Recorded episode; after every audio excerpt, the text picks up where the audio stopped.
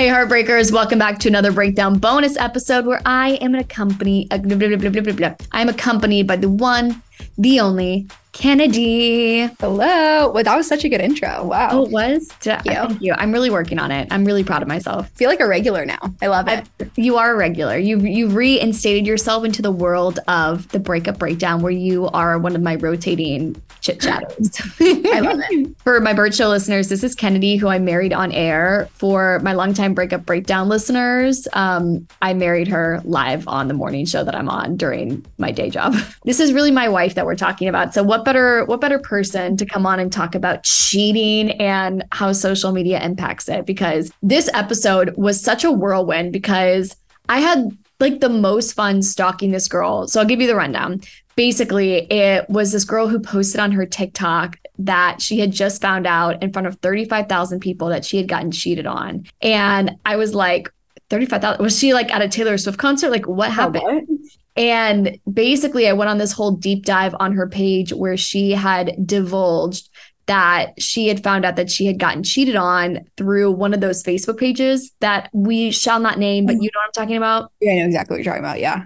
Basically, this woman posted a photo of her boyfriend and was like, Hey, does anybody have any tea on this man? And she was like, Hi, yes, I'm his girlfriend. Um, I have all the tea. That's so bad. Yeah. And then she booked an amazing trip to Paris and dated French men there and lived her best life. But of course, like, you know, it sucked. That's awful. I know. And the worst part was I was doing like a deep dive on her, I was doing a deep dive on her TikTok page and she had posted a lot of content with him. They went to Aspen together.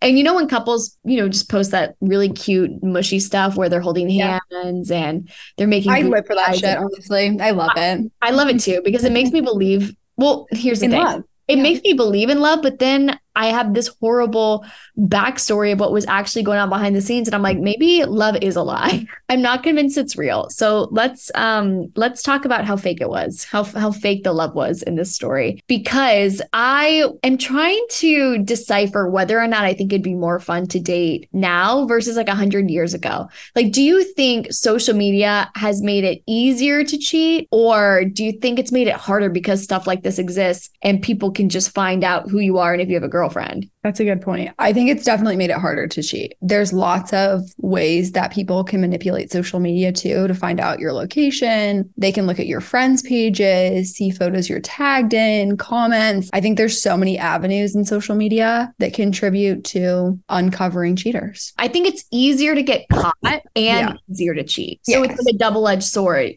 of course you have access to millions and millions of people you can just slide into anybody's dms but at the same time if your girlfriend knows your password or if the person you're cheating with has half of a brain and wants to do any kind of investigative work, you're like screwed. For example, we were doing this really fun segment today where we were doing something we called Lost Love. And this woman called in and said, Oh my gosh, I met this hot guy named Sam at a bar in Buckhead and I want the tea on him. Like I want to know. Well, I, we were trying to reconnect them, and it took us literally 10 minutes. Like between breaks, we found this man and we are setting them up tomorrow. Well, if you're listening to this, we would have set them up yesterday. But wow. it's just so it's social media has made this world so much bigger, mm-hmm. but also so much smaller. These kinds of episodes give me trust issues. And I don't know how you feel about hearing stuff like this because I know going into whatever relationship I end up getting into at some point, God willing, I'm gonna be like, give me your passwords. Do you I was gonna ask you that. Like, what's your take? Take on social media password sharing? Like, do you think that that's taking it too far? Or like phone password sharing in general? Like we could generalize it. I feel like if you feel the need to have passwords there's a problem there's a problem but i'm also just somebody who's really highly anxious but i also do feel like it's a complete invasion of privacy to be like i need to see your phone immediately. Yeah. I think when you're in the right relationship and you feel really secure and you're with the right person who just makes you so confident and trusts everything that they just say and do, I feel like there's no need. But if you're not in the right relationship, which a lot of us are not most of the time,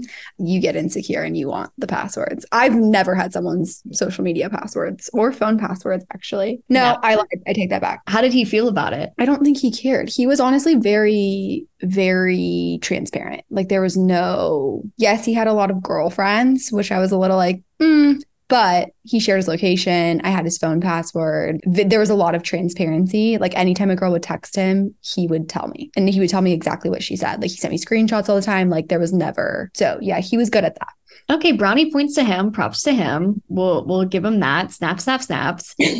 so, did he have your password? I think so. I don't remember. I pretty sure he did. Yeah. And I think I only had it because there was times where we were like taking photos or something, or I wanted to send photos to myself and he would just like tell me his password. And then I have a really good memory. So just remember it. And then anytime I wanted to look at something, just, you know, unlock it. did you ever? No, I never did. He never gave me any reason to feel like he was doing anything other than having a lot of girlfriends. It's fine. We all know how I feel about guys having girlfriends. So, and you know what? You've actually swayed me. We were talking about this on the last episode I had you on because I feel like it's a little bit of a green flag if a man has platonic female friends then I started thinking about all the men I know who have a lot of platonic female friends, and they're not men I would want to date.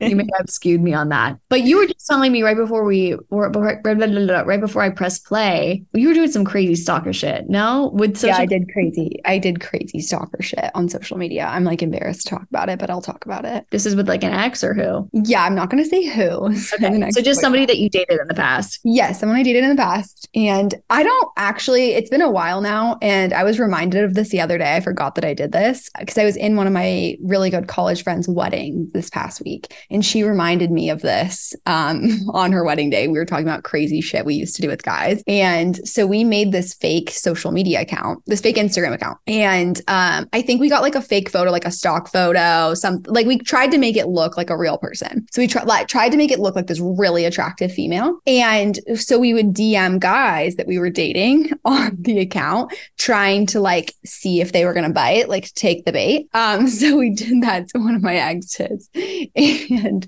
wait, this weekend? Oh no, no, no, no! This was years ago. Like I don't. Oh, okay, yeah, yeah, yeah. Like I don't even remember who actually sent the message because multiple people had access to this account. So I think I asked one of my friends to do it because I felt actually insane doing it. But we would send them messages trying to get them to like see if they were going to cheat or not. And so we did this to one of my ex boyfriends. I think he definitely knew it was was me. Like I have a very distinctive tone um, when I talk and when I send messages. So uh, I, but long story short, he did not take the bait, and I was a complete psycho for doing that because again, this was a very secure relationship where he did nothing for me to feel like he was going to do something. Did he give you the most PC response, like, "Oh no, a female"? I, I would never even think about another woman. Get away, Jezebel. I can't even, I don't even remember if he responded. If he did, he definitely said, I have a girlfriend. He either didn't respond or he said that. It was one of two. Responses. So he gave like what you're supposed to do, the textbook yeah. response. Yeah, the very good boyfriend response. Honestly, I don't hate that because I think it's a good way to really, and you know what? I know therapists would say that this is a bad idea. No, that's toxic app. It is toxic. But at the same time, like if there's nothing going on, then Right. That's no, you're you're right. Yeah, yeah. You see now all the time. I I don't know why I see ads for this all the time, but there's a lot of people that provide services like that. Like girls can pay them to have them DM their boyfriends. Like these really hot females will have girls pay them to DM their boyfriends to see if they're going to cheat. This is like a thing now. In New York, this is a huge deal. And it like the reverse happens with guys, like really hot guys. Uh, guys will pay to DM their girlfriends. And it's the same thing. Like I keep seeing ads for this service. So this is actually becoming a thing now. It's not like a, yes, it's still toxic, but it's actually a service that people are now providing, which I find interesting. Here's the thing I rue the day I was born a solid seven because if I was a 10, I would never, I could just, I could just do work like that and just and just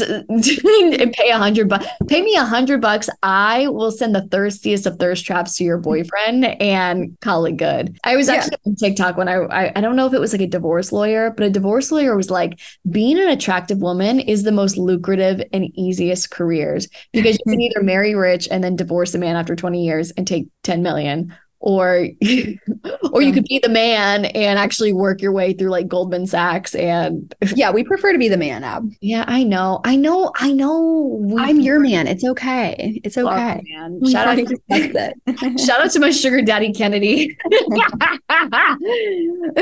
Even though we're both very financially I, I like love how I act like I'm poor. I'm literally fine. You're not gonna die alone. Just think of how attractive you're gonna be when you do meet your person and he's like wow she's successful. She has has a career. She's got a lot going on for her. You're just instantly elevated by that. This podcast has inadvertently given me really bad trust issues. The Facebook groups where I see people spilling the tea, the women that I hear their boyfriends DMing other girls or not turning them away. I you hear about these lovely lovely humans and these wonderful relationships that people have for like, you know, 2 3 years and then it's all of a sudden it, it explodes. And these conversations are happening in all Facebook groups. Like for example, I'm in all of the Taylor Swift Eras tour ticket Facebook groups. There's like 25 of them. They're all fake. No one actually buy tickets from these people, but people are exposing their significant others at Taylor Swift concerts. Like what? I'm seeing, yeah, I'll send you some screenshots so we can show the world. But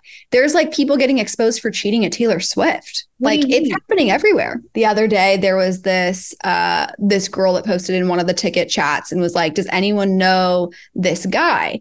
And it's a photo of him making out with this girl. And the girl, res- there's a, another girl that responds and says, "That's my husband." And then it turns no. into like no. 1200 comments about like how she should leave him and this whole thing and long story short that marriage is probably over if i had to guess but wait so it's somebody's husband at a taylor swift taylor show? swift concert with another girl which like there's so many questions i have about that whole situation but just saying people are getting exposed in all types of Facebook groups. Um, yeah, that was just the most recent one I saw. That's so interesting to me because if I see a couple making out at a Taylor Swift show, I'm not thinking, "Hey, let me take a photo of them." I'm thinking right. my way so I could see. I could well, see- so it was the girl that was making out with him. It was her friend that took the photo and she was trying to find him to get his number. Like they didn't even like go together. So there's a lot of questions that I think a lot of people had. Is it sexist of me to be like, why is a straight man attending a Taylor Swift show?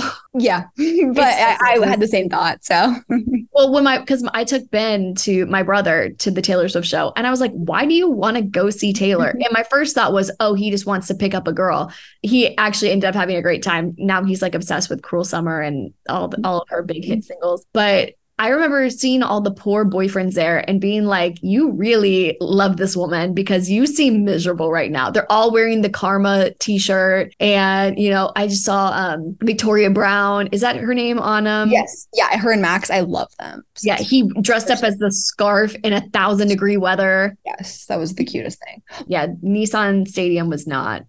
Nissan Stadium's was, also fully outdoors. So if I was an enclosed stadium. I was melting. Oh, so one more thing I wanted to touch on because um, I feel like you were kind of going through this phase too, because you were kind of thinking about maybe like doing a little excursion to London for a hot mm-hmm. second because you work remote. And what she, she, this girl did the exact same thing. She just like hopped on a flight to Paris and in a very early 20s, eat, pray, love kind of way, ate, drank, and dated around. Um, oh no, it wasn't Paris. It was like a city in in France. It kind of made me think like I kind of want to do that. Like, do I want to get do, do I want to go through what she went through to have that kind of experience? No, I don't want to get cheated on. But like a month in another country, what a beautiful way to get heartbreak. No, that's the most ideal way. That's exactly what I should have done after my last heartbreak. well, I kind of did. I did go to I did go to Spain, but it was only for a week and it was for work and that wasn't as fun. Was that after with the longer relationship? Yes. I was yeah. thinking the one that you just went through. No, no, no. I should have gone to Europe for that too, though. You really should. Honestly, like to Disney instead. if you're gonna break up with me, at least book me a one-way flight to Spain or to Spain, to Barcelona. Thank you. Even though that's such a massive excursion to book the flight and to get a hotel or an Airbnb and spend a month away from your friends and family, I kind of feel like you can recreate that environment at home by just sort of taking a month for yourself and not going out, not putting yourself in a position to run into that person. Because that's yeah. that's the other good thing about going to a country is like you just another country, like you just know you are not going to run into that man, yeah. and like the freedom that that unfolds, and then you look like you're just having the best time ever because you're in Europe. I feel like you can recreate that. Like if you're in the same city as your ex, oh, maybe, maybe don't. St- yeah, oh god, maybe don't stay in, but give yourself like an air of mystery. Stay indoors and then go to like different parts of town that you wouldn't normally go to. Like for me, I always tend to stick around the battery up here in Atlanta, but like maybe if I went through a heartbreak, I would go, I'd go to like a mysterious part of a part of the city. I don't know. You're really romanticizing Atlanta right now. I'm really romantic. You know what? Atlanta's great. Okay. I can't talk. I avoid the state of California like the plague. So, but I was so impressed by her excursions and she was talking to me about how the dating culture is different in Paris. Get this. So, or not Paris. I keep calling it Paris. To me, France. Is it like Nice or something? No, it's it was something obscure. It was like okay. uh, something obscure. I don't know. I mean, it was like a French name, but it wasn't like Paris, okay. and it wasn't Got like it. Yeah. Versailles. It was something like a very. Okay. To me, Paris is just the country of France. When I think of France, it is just Paris. Where was I going with this? Oh, so she she said that you would date somebody for three dates, and then after that, they just assume that they're your girlfriend. I would never date Wait, I like that. That's awesome. You do? Yeah, I love that. I hate out? the whole like gray area, like having to like get to know each other for six months. And then like that, that's what I just did in my most recent thing. And I hated every single second of it. Like there was so much gray area. Like I would have loved it after three dates if we would have just locked it in. I feel like that's specific to your man though, because I just went out with a man who literally was planning his proposal to me and we had been like on three dates. Yeah, I need more of that energy. I'm like over these gray area men. Like, sorry, we don't have time for that. Yeah, but that guy was like My eggs are getting old. Oh, you are 25. you are fine. Um you're just, yeah, I have to freeze my eggs in five years, sister. So you that gives you five years. You're good. You're cruising. you don't need to you need, you don't need to pop out a little spawn. You're good. Just keep keep them in there for a while. You have such a good track record of getting in relationships. I was telling somebody this the other day on another podcast. I'm not afraid of dying alone, but my track record so far is I'm going to die alone. You know what I mean? Like you at least have like a good relationship resume of like you dated somebody for 3 years and then you broke up. And then you dated this guy for 6 months and then you broke up. Like the odds are you will get in another relationship. I cannot even find a man that I'm attracted to to also find me attractive. Once you find the one, you'll just know. It just it just happens. I don't know. I don't feel like I do have a good dating resume because I had like a I had a pretty long I had like a full year break. I mean, I was dating a lot of people, but I didn't really like any of them, and it was just like we had a little psycho boy situation for a couple months there and then and then but then yeah i guess the six month thing happened but now i'm taking a break i'm i'm on a break for an unforeseen amount of time we're taking a break and mm-hmm. i am excited because you're coming to the breakup breakdown brunch and okay. i have been teasing that we're going to be telling lots of breakup stories at the podcast brunch and i really want you to talk about this six month relationship because i think it's so relatable about how you had this man who was great and was mm-hmm. a, and was and was awesome and treated you like a girlfriend but would not um mm-hmm. for the life of him commit. This 32 year old man yeah. terrified to be running into his parents. Yeah but not his brother. But not his brother. But that which is interesting. There's there's so many complexities to that situation. Yeah there's a lot to unpack in that little six month period of time. Yeah for a quick wrap up for everyone listening Kennedy dated a man who she was so out of his league. I mean, he was a good, solid guy, financially stable, handsome, the kind of nice boy that your parents typically push on you, but but not like a dweeb in his early 30s. So should kind of just like have all his stuff, owns a house. Y'all dated. And then why did you guys break up the first time? Or it wasn't even a breakup because he didn't call you his girlfriend. He um I mean it felt like a breakup. He said that he was overwhelmed with work, which at the time we were both in very high stress jobs. So I just didn't think that that was a good reason. So I was like, yeah, bye. So then I cut him off. We went to Charleston and had a great weekend. Yep. And then literally that next week he was he was back. I love how every time me and you go on a trip, that's when he gets you back. So in September, if he comes crawling back, I'm literally oh, no. We're done with it. Yeah. I, I, was like, Bye. I will throw your phone into the Hudson. no, he's he's so done. I definitely want you to tell the ins and out of that stories and story. And then, uh, so lots of really fun, lighthearted topics for the breakup breakdown brunch, which by the way, if you want those um, tickets, they're in the episode description. Come hang with me and Kennedy and drink champagne. It's going to be lovely and fun. Be a great day. Be a great day. All right. I'll see you whenever you decide to tune in next.